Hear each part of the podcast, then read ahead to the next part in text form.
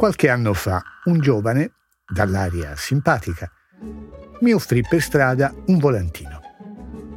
Aveva l'età di mio figlio e mi parve scortese rifiutarlo così. Ci scambiammo un sorriso e presi quel volantino. Lo avrei gettato nel primo cestino. Prima però lo guardai. Era molto colorato, c'era una fotografia e sotto, ben in evidenza, una grande scritta. Un uomo con un camice immacolato e dei rassicuranti capelli bianchi chiedeva, sorridente, Vuoi avere una memoria perfetta? A quanto pare qualcuno aveva trovato un metodo o delle pillole che avrebbero potuto garantire quel risultato miracoloso, una memoria perfetta. Non ho più quel volantino Peccato. Le pubblicità esagerano, però avesse potuto aiutarmi ad avere anche semplicemente una buona memoria, non sarebbe stato da buttare. Ma che cosa significa avere una memoria perfetta? La risposta la trovai qualche tempo dopo.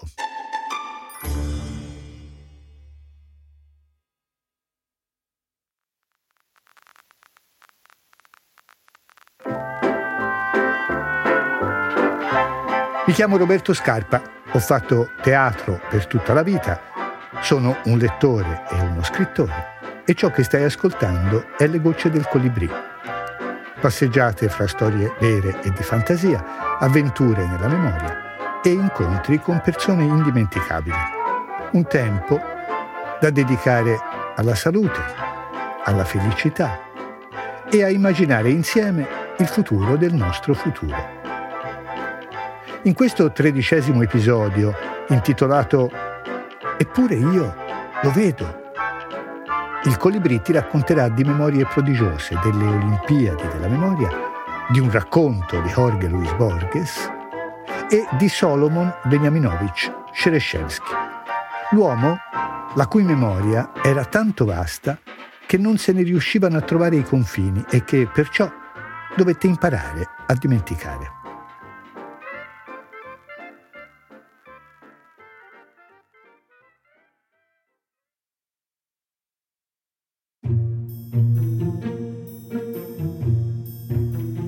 La metafora più bella che conosco sulla memoria la paragona a un ghiacciaio sano. Si scioglie continuamente a valle e si riforma in vetta. Esistono però, e lo abbiamo visto, anche memorie, quelle degli amnesici, che smettono di rigenerarsi e quindi più o meno velocemente svaniscono, proprio come capita adesso ai ghiacciai. Ed esistono anche memorie che si sciolgono meno di altre, o che addirittura non si sciolgono affatto e diventano ghiacciai immensi. La memoria è un gran mistero, davanti al quale l'unica cosa che noi del Colibrì sappiamo fare è raccontare storie. Per adesso ti abbiamo raccontato storie dei suoi deficit e abbiamo così conosciuto il marinaio perduto Jimmy G, che si era arenato nel 1945 quando aveva 19 anni, il signor Thompson, che doveva reinventarsi ininterrottamente, e infine Greg, che neanche ricordava di averla persa.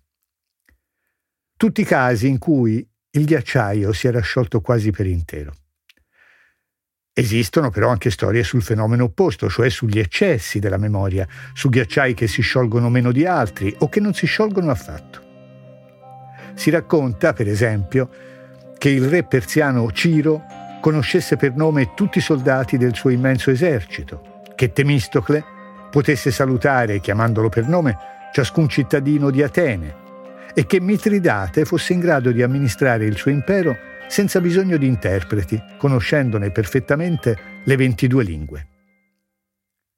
Noi oggi celebriamo i fasti delle memorie eccezionali organizzando delle vere e proprie Olimpiadi nel corso delle quali degli strani atleti si sfidano in varie discipline, memorizzando di volta in volta immagini, carte da gioco, parole, nomi, volti, numeri e altro ancora. Nel 2019 le Olimpiadi della memoria si sono svolte in Cina e ha vinto un fenomeno italiano, un ventenne, Andrea Muzzi, che si è ripetuto nel 2022 vincendo i campionati del mondo. Muzzi detiene il record mondiale nella disciplina delle carte da gioco. In mezz'ora è capace di memorizzare l'incredibile numero di 1829 carte. In pratica gli sono stati mostrati in una sequenza casuale ben 35 mazzi completi. Bene, lui ha ricostruito la sequenza con cui le carte gli erano state mostrate, senza errori, fino alla carta numero 1829. Poi, finalmente, ha commesso un errore. Muzzi sostiene che le sue performance non derivano da un particolare talento, ma dal lavoro, dagli esercizi, da una quotidiana disciplina. Ireneo Funes, il personaggio di un racconto di Jorge Luis Borges, aveva invece una memoria illimitata senza bisogno di nessuna tecnica mnemonica. Tutto, immagina Borges, era avvenuto in seguito ad un banale incidente. Era stato travolto da un cavallo ed era rimasto paralizzato dalla vita in giù. Contemporaneamente, in cambio, Funes aveva acquisito la capacità di ricordare tutto. Tutto, in senso letterale. Scrive Borges che Funes ricordava non solo ogni foglia di ogni albero, di ogni montagna, ma anche ognuna delle volte che l'aveva percepita o immaginata. Il prezzo di questo prodigio però è salato. Per Funes diviene impossibile avere a che fare con le idee astratte. Gli è difficile comprendere come il simbolo generico cane possa designare un così vasto assortimento di individui diversi per dimensioni e per forma. E lo infastidisce perfino il fatto che il cane delle 3,14, visto di profilo, abbia lo stesso nome del cane delle 3,15, visto di fronte essendo divenuto incapace di dimenticare, di sé dice di avere più ricordi lui da solo di quanti non ne avranno tutti gli uomini insieme da che mondo è mondo. Ma dice anche, la mia memoria, Signore, è come un deposito di rifiuti. Avere una memoria illimitata ha infatti delle conseguenze micidiali e Borges insinua il sospetto che Ireneo Funes non fosse molto capace di pensare, insomma, che fosse un po' stupido. Se capita spesso che la letteratura si faccia ispirare dalla realtà, non è neanche raro il caso che la realtà si prenda la briga di confermare ciò che la letteratura ha immaginato. L'amara confessione di Funes, la mia memoria, Signore, è come un deposito di rifiuti, è esattamente la risposta che dovrebbe darci l'intelligenza artificiale, ammesso che fosse sincera, se le chiedessimo di descriverci la sua mente che contiene tutto. Tutto, verità e falsità, tutto mescolato assieme. Borges certo non poteva immaginare che con Funes stesse descrivendo un fenomeno, la maledizione di un'intelligenza che non dimentica niente, che qualche decennio dopo sarebbe divenuto realtà.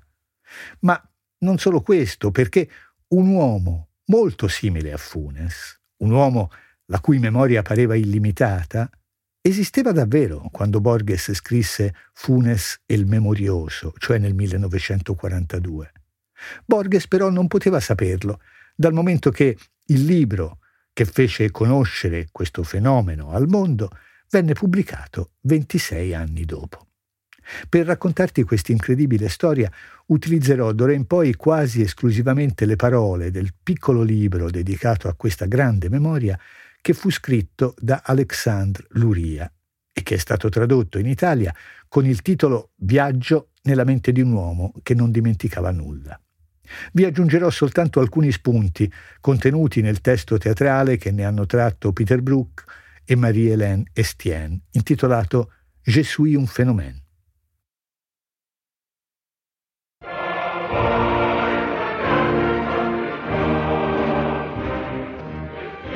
Mosca, anni venti del secolo scorso. La rivoluzione bolscevica ha appena incendiato la Russia.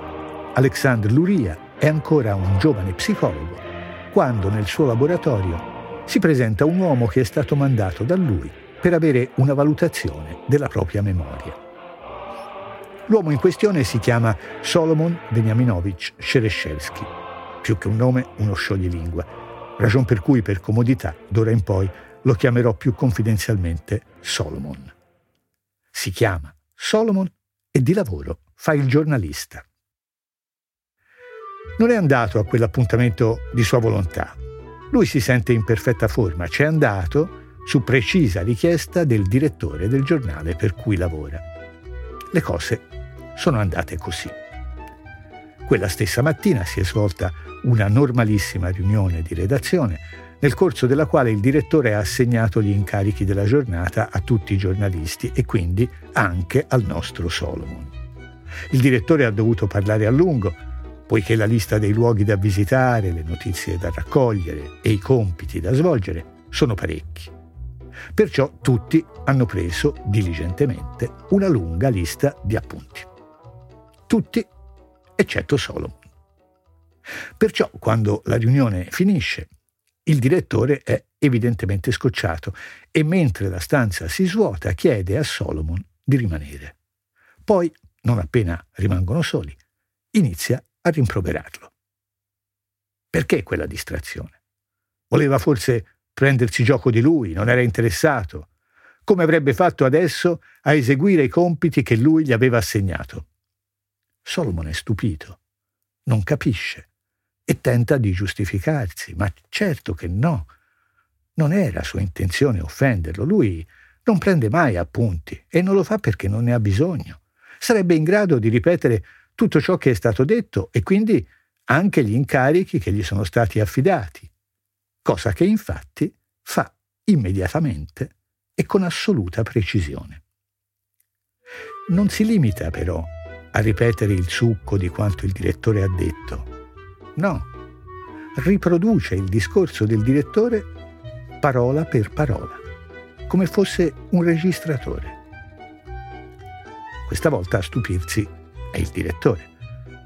Una memoria simile è una cosa davvero inusuale per cui incuriosito inizia a fargli domande. E scopre così che Solomon non ha mai prestato particolare attenzione alla propria memoria. La dà per scontata. Non succede così a tutti?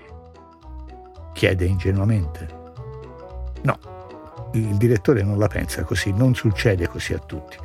La prestazione di Solomon, capace di ripetere punto per punto non soltanto tutto ciò che è stato detto, ma anche quanto zucchero il direttore ha messo nel tè e quali gesti ha fatto, lo impressiona. Ma c'è una cosa che lo impressiona ancora di più, ed è la totale inconsapevolezza mostrata da Solomon. Perciò insiste perché vada a farsi valutare la memoria da un giovane psicologo suo amico. Ed ecco perché, giovedì 17 febbraio del 1928, un giorno che gli avrebbe cambiato la vita, Solomon si reca, malvolentieri, all'Istituto Krupski.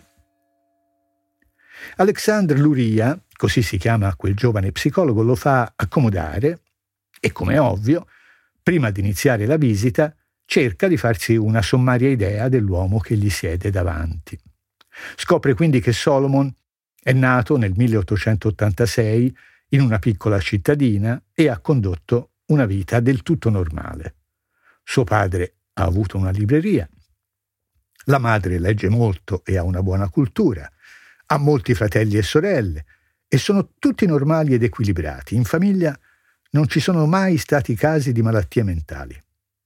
Lui era arrivato all'età di 42 anni convinto di non possedere particolari qualità e non immaginava affatto di avere una memoria interessante. L'impressione che ne ricava Luria è di una persona un po' lenta, timida, con un'idea piuttosto vaga del proprio futuro. Solomon del resto confessa di non avere mai avuto idee troppo chiare su che cosa fare della sua vita, anche il lavoro di giornalista l'ha trovato solo per caso. A questo punto inizia la visita vera e propria, secondo le procedure dell'epoca.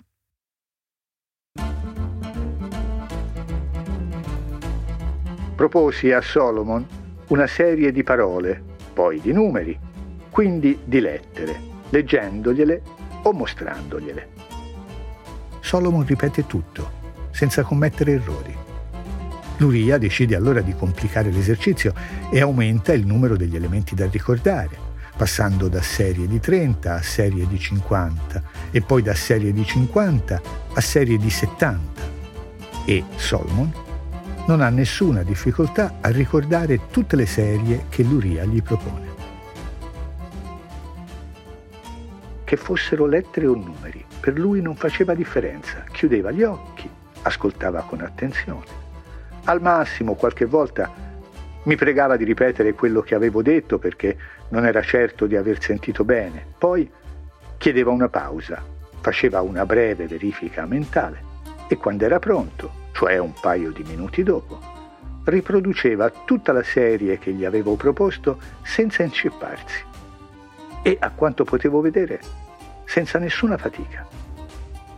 Era in grado di ripetere le serie ascoltate o viste, per quanto lunghe fossero, anche in ordine inverso a quello nel quale gliele avevo lette o mostrate. Non solo. Riusciva agevolmente a dire per ogni parola quella che la precedeva e quella che la seguiva tutto, sempre, senza commettere alcun errore. E non aveva nessuna importanza che gli venissero presentate parole con un senso o sillabe prive di significato, numeri o suoni, in forma orale oppure scritta. Gli era sufficiente che tra ogni elemento della serie ci fosse una pausa di 2-3 secondi per essere in grado di ripetere tutta la serie senza difficoltà. Davanti al fatto che aumentare il numero e la lunghezza delle serie non crea a Solomon nessun apprezzabile aumento delle difficoltà, davanti al fatto cioè che il volume della sua memoria pare non avere limiti determinabili, Luria si sente smarrito. Anche perché a quel tempo la misurazione quantitativa della memoria era considerato il problema più semplice che uno psicologo potesse incontrare. Luria fissa quindi a Solomon un secondo e poi un terzo appuntamento. Nei successivi trent'anni ne sarebbero seguiti moltissimi altri perché fra Solomon e Luria nacque una vera e propria amicizia.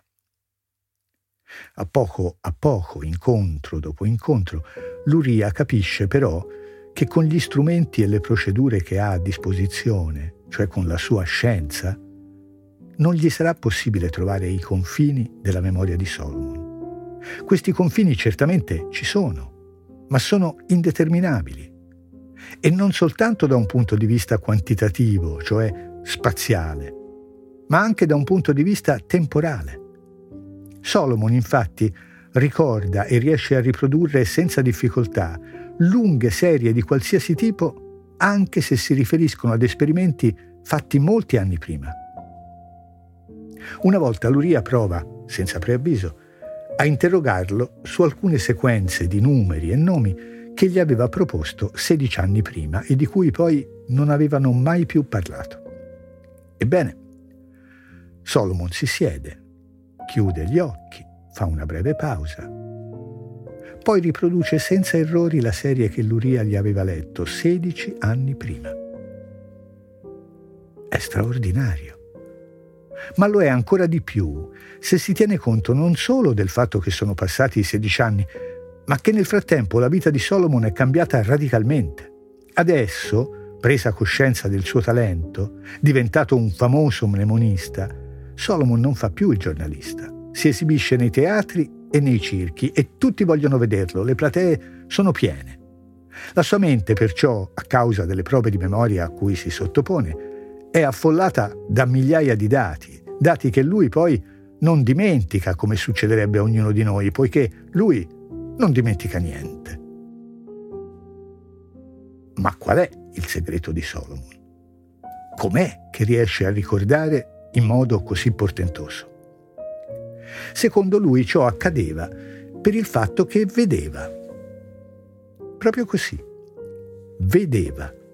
E in senso letterale. Qualsiasi tabella gli venga mostrata, gli è sufficiente qualche secondo per farsene una fotografia mentale. Poi, scattata all'istantanea, Solomon chiude gli occhi e, se vuole, continua a vederla. Non deve quindi far altro che leggerla a chi gli siede davanti incredulo. Ecco perché gli si può chiedere di ripetere la tabella partendo dall'inizio oppure dalla fine, o di farlo secondo l'ordine delle colonne, oppure di elencare ciò che appare sulle diagonali o sui bordi. Si può chiedergli anche di indicare quale lettera o numero sia contenuto in una casella a caso, che so, la terza casella della quarta colonna. Dal momento che quella tabella lui la vede e non ha difficoltà, in qualunque modo gli venga richiesto di ricordarla. La sua memoria, cioè, è una memoria visiva. Quando invece, anziché mostrargli una tabella, l'Uria gli chiede di memorizzare qualcosa che gli legge, Solomon deve fare un lavoro in più. Deve trasformare quello che ha ascoltato in immagini. Dopodiché non deve far altro come prima che riproiettarle nella sua mente e leggerle. Tutto ciò lo esegue in pochissimo tempo. Per memorizzare una tabella di 20 cifre gli sono sufficienti 35-40 secondi. Per una tabella di 50 cifre impiega fra i 2 minuti e mezzo e i 3 minuti. Se invece l'Uria gli chiede di ricordare la tabella di un esercizio fatto in passato, gli occorre un po' di tempo in più, tempo che gli serve per rivivere la situazione in cui era stato effettuato l'esperimento originale. Solomon deve cioè prima vedere la stanza nella quale era seduto quel giorno, udire la voce di Luria, tornare alla situazione di se stesso che guardava la lavagna. Ma pur avendo compreso che la sua è una memoria visiva, com'era possibile che fosse tanto prodigiosa? Qualche strano indizio aiuta Luria a formulare un'ipotesi. Una volta, mentre tornano a casa dopo uno dei primi incontri, Luria chiede a Solomon se sarebbe riuscito a ritrovare la strada dell'istituto. Che dite? Come sarebbe possibile dimenticarla? Guardate questo steccato. È così salato, così ruvido e ha un suono così pungente e stridulo. Una frase come questa non può passare inosservata. Luria quindi indaga e scopre che praticamente ogni voce, ogni suono, insomma qualsiasi cosa, causa immediatamente in Solomon impressioni luminose o cromatiche, gustative o tattili. Dunque, è qui che si nasconde la risposta all'enigma della memoria di Solomon. Le sue formidabili prestazioni mnemoniche sono rese possibili da una potentissima sensibilità sinestesica. Per lui, cioè, non esiste la separazione netta presente in ciascuno di noi fra vista, udito, tatto e gusto. Un'immagine in lui sorge spontanea appena sente un suono. Una parola o un numero evocano sensazioni visive e spesso anche gli altri sensi partecipano a questa esplosione della fantasia. Queste componenti sinestesiche sono lo sfondo di ogni suo ricordo e gli forniscono un gran numero di informazioni aggiuntive a garanzia della precisione e della stabilità del ricordo stesso. Un ricordo, si può dire, è per lui molti ricordi, una costellazione di ricordi. Questo suo talento, non riuscire a dissociare i suoni dai colori, dai sapori, da una forma o da un'immagine, provoca però a Solomon anche situazioni spiacevoli. L'altro giorno, per dirne una, mi era venuta voglia di un gelato e così sono andato a comprarmene uno. Sono entrato, ma mentre guardavo il bancone, la commessa, forse perché mi vedeva indeciso, mi ha preceduto e mi ha chiesto vuole del gelato al cioccolato? E la sua voce era così profonda, così terribilmente scricchiolante che subito ho visto dei fiocchi neri di carbone che coprivano completamente il gelato. Sono dovuto uscire immediatamente senza rispondere. Mi sarebbe stato assolutamente impossibile assaggiarlo. Del resto il cibo lo scelgo sempre anche in base al suono del nome delle pietanze. La pronuncia di alcune lettere, a mio parere, ne guasta il sapore in modo irrimediabile e me le rende immangiabili. Via via che gli incontri con Solomon procedono, Luria si rende conto che ci sono molte cose strane e difficili da interpretare nella sua mente. Il vero problema di Solomon, per esempio, adesso è un altro, lo stesso di Ireneo Funes, che aveva paragonato la propria memoria a un deposito di rifiuti. Solomon ha disperatamente bisogno di imparare a dimenticare o, come dice lui stesso, il problema di bloccare la comparsa delle immagini, di riuscire a non vederle. Ormai dà spesso più di uno spettacolo al giorno e, ciò alle volte avviene nella medesima sala, per cui la lavagna su cui vengono scritti i dati da memorizzare è sempre la stessa. Lui si sforza di cancellarli mentalmente, ma i dati testardi riappaiono. Perciò spesso Solomon si trova a leggere per errore la tabella dello spettacolo precedente.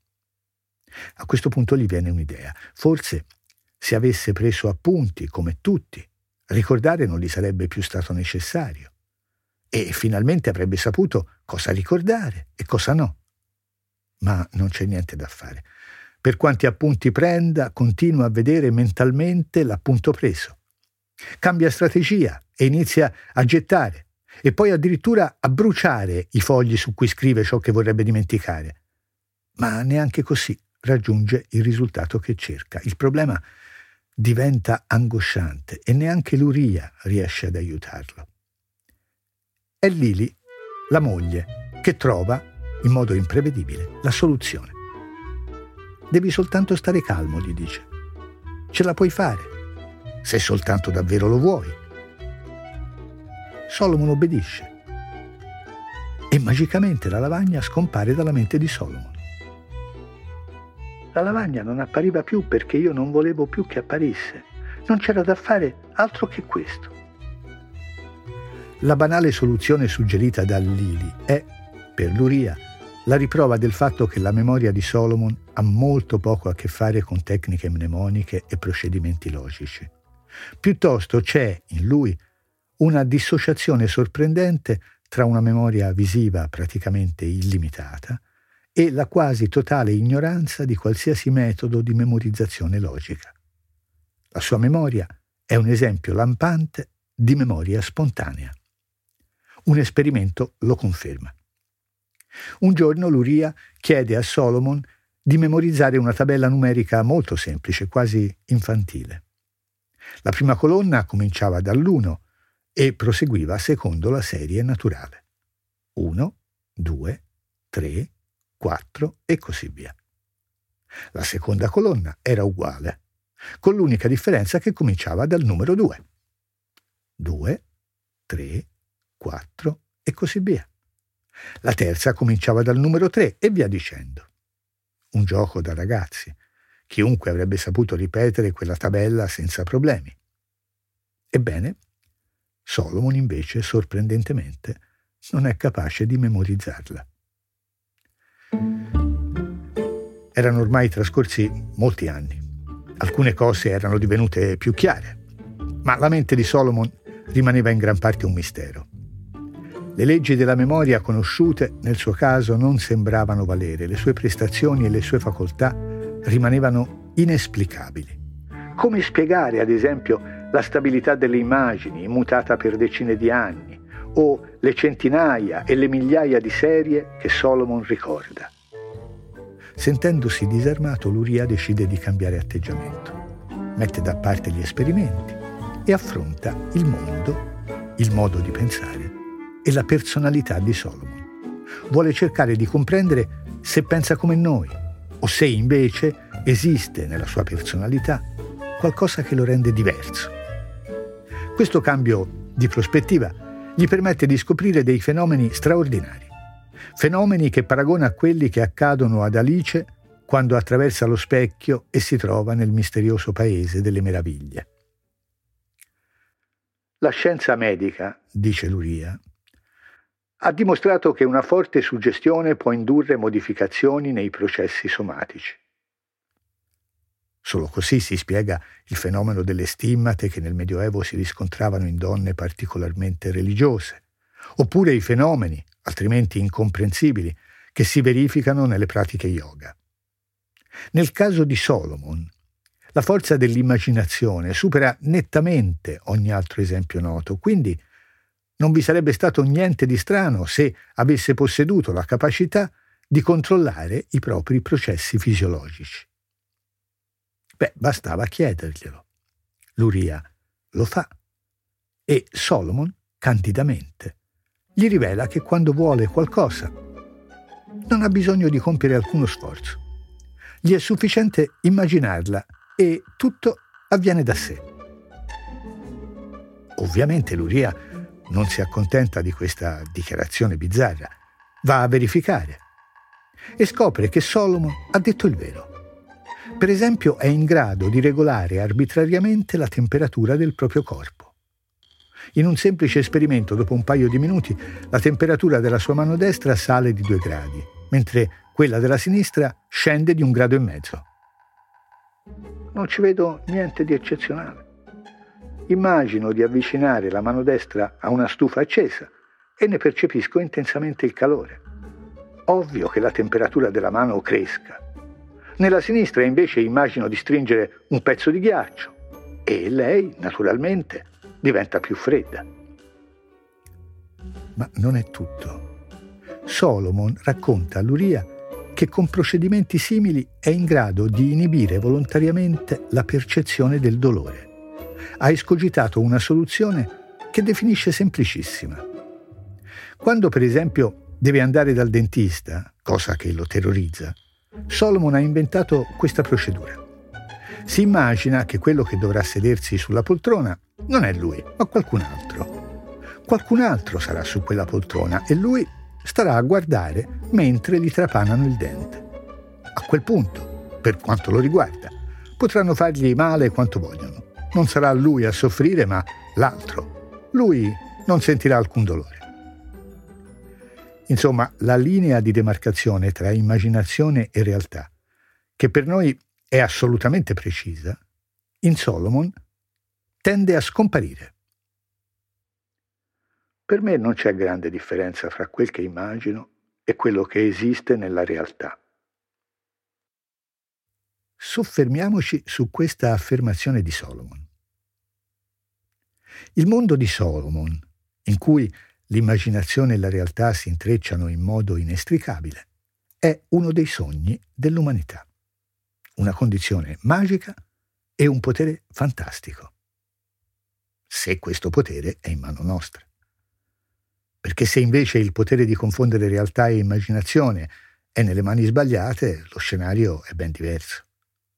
Come avviene nella caverna immaginata da Platone, nella quale gli schiavi riuscivano a vedere solo le false immagini fabbricate da dei burrattinai e le scambiavano per il mondo reale.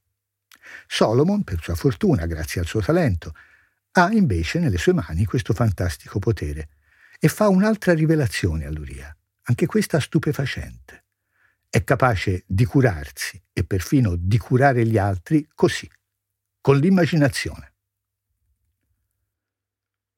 Quando sono malato, immagino che la malattia regredisca e, beh, succede. Un po' per volta lei se ne va, io mi sento meglio e alla fine non sono più malato. Qualche tempo fa, mio figlio Misha ha avuto dei disturbi allo stomaco. Il medico non sapeva che fare, ma io sapevo qual era il problema di Misha, aveva mangiato del lardo. Allora me lo sono immaginato nel suo stomaco e siccome volevo che lo digerisse, l'ho aiutato a farlo. Ho cominciato a vedere il lardo che si scioglieva e Misha ha cominciato subito a star meglio. So che non può essere vero, eppure io lo vedo. Noi, è la conclusione di Luria, Vediamo gli oggetti, udiamo i suoni, percepiamo il significato delle parole. In Solomon tutto ciò avviene in modi completamente diversi. L'immaginazione per lui è più reale della realtà e questa gli risulta invece spesso incerta, indefinita. Gli altri pensano, io vedo, gli ha detto tante volte Solomon. Ed è ovvio che ciò influisca profondamente sulla sua personalità, che Luria riassume così. Solomon vive sempre in attesa di qualcosa e sogna e vede assai più di quanto agisca. Ha sempre l'impressione che stia per accadergli qualcosa di buono, qualcosa che risolverà tutti i suoi problemi e renderà d'un colpo la sua vita semplice e chiara. Lui vede tutto questo e lo aspetta. Tutto ciò che fa nel frattempo è provvisorio, in attesa di quel che da sé avverrà. Da parte sua Solomon si descrive in modo molto simile. Il tempo passa. Potrei raggiungere obiettivi ambiziosi, ma aspetto sempre qualche cosa. Per me la cosa più importante della vita non è la professione, ma qualcosa di piacevole, di grande, che mi accadrà. La vita vera è un'altra. Ho sempre pensato così, sempre, e lo penso ancora. Giunto al termine del suo lavoro con Solomon, Luria ci mette in guardia da trarre conclusioni definitive. Ciò che è contenuto nel suo piccolo libro, scrive, sono solo alcune istantanee del complicato mondo di Solomon, un mondo diverso dal nostro in cui non esistevano confini tra colori e suoni, tra sensazioni gustative e tattili e tutto si intrecciava e si mescolava. Lui si è limitato a darne una descrizione perché la sostanza della mente di Solomon continuava a restare un mistero. Solomon, l'uomo che vedeva tutto, rimase fino alla fine un uomo senza un piano di vita, un uomo temporaneo. Fece il redattore di giornale, frequentò la scuola di musica, suonò nel varietà, divenne esperto di organizzazione aziendale, mnemonista. Si mise persino a curare la gente con le erbe, utilizzando antiche fonti ebraiche e aramaiche. Aveva una famiglia, una buona moglie, un figlio intelligente. Tutto questo però egli lo vedeva come attraverso una nebbia sottile ed è difficile dire cosa fosse più reale per lui, se il mondo dell'immaginazione in cui viveva o quello della realtà, in cui altro non era che un ospite provvisorio. Termina con queste parole il libro di Luria. Bella storia.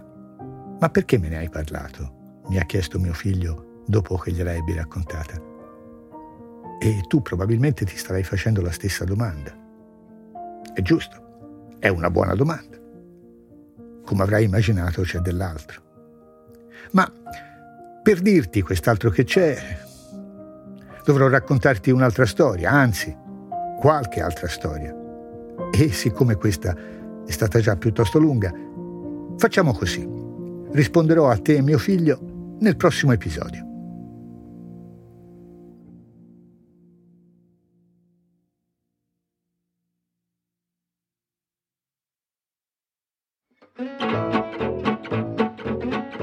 Nel corso di questi mesi, alcuni di voi ci hanno scritto mandandoci le proprie impressioni. Vi ringraziamo. Dal momento che lavoriamo a distanza e senza poterci vedere, sapere di non essere soli è di grande aiuto e ci dà voglia di continuare. Per celebrare il primo anno di vita del Colibrì, abbiamo quindi deciso, d'ora in poi, di condividere i commenti che ci sembrano più significativi. Per il momento abbiamo ricevuto solo pareri positivi, ma anche quelli critici ci potranno aiutare. Per iniziare questa rubrica abbiamo scelto il commento lapidario di Antonio un amico siciliano che vive e lavora a Torino. Ci ha fatto ridere di gusto e ci ha permesso di scoprire una bella parola siciliana che ignoravamo. Antonio ci ha scritto chi non ascolta le gocce del colibrì è un passapitittu. E per chi non avesse compreso, traduciamo, passapitittu significa uno che fa passare l'appetito. Ci sembra un imperdibile slogan pubblicitario e lo facciamo nostro. Chi non ascolta il colibrì è un passapitittu.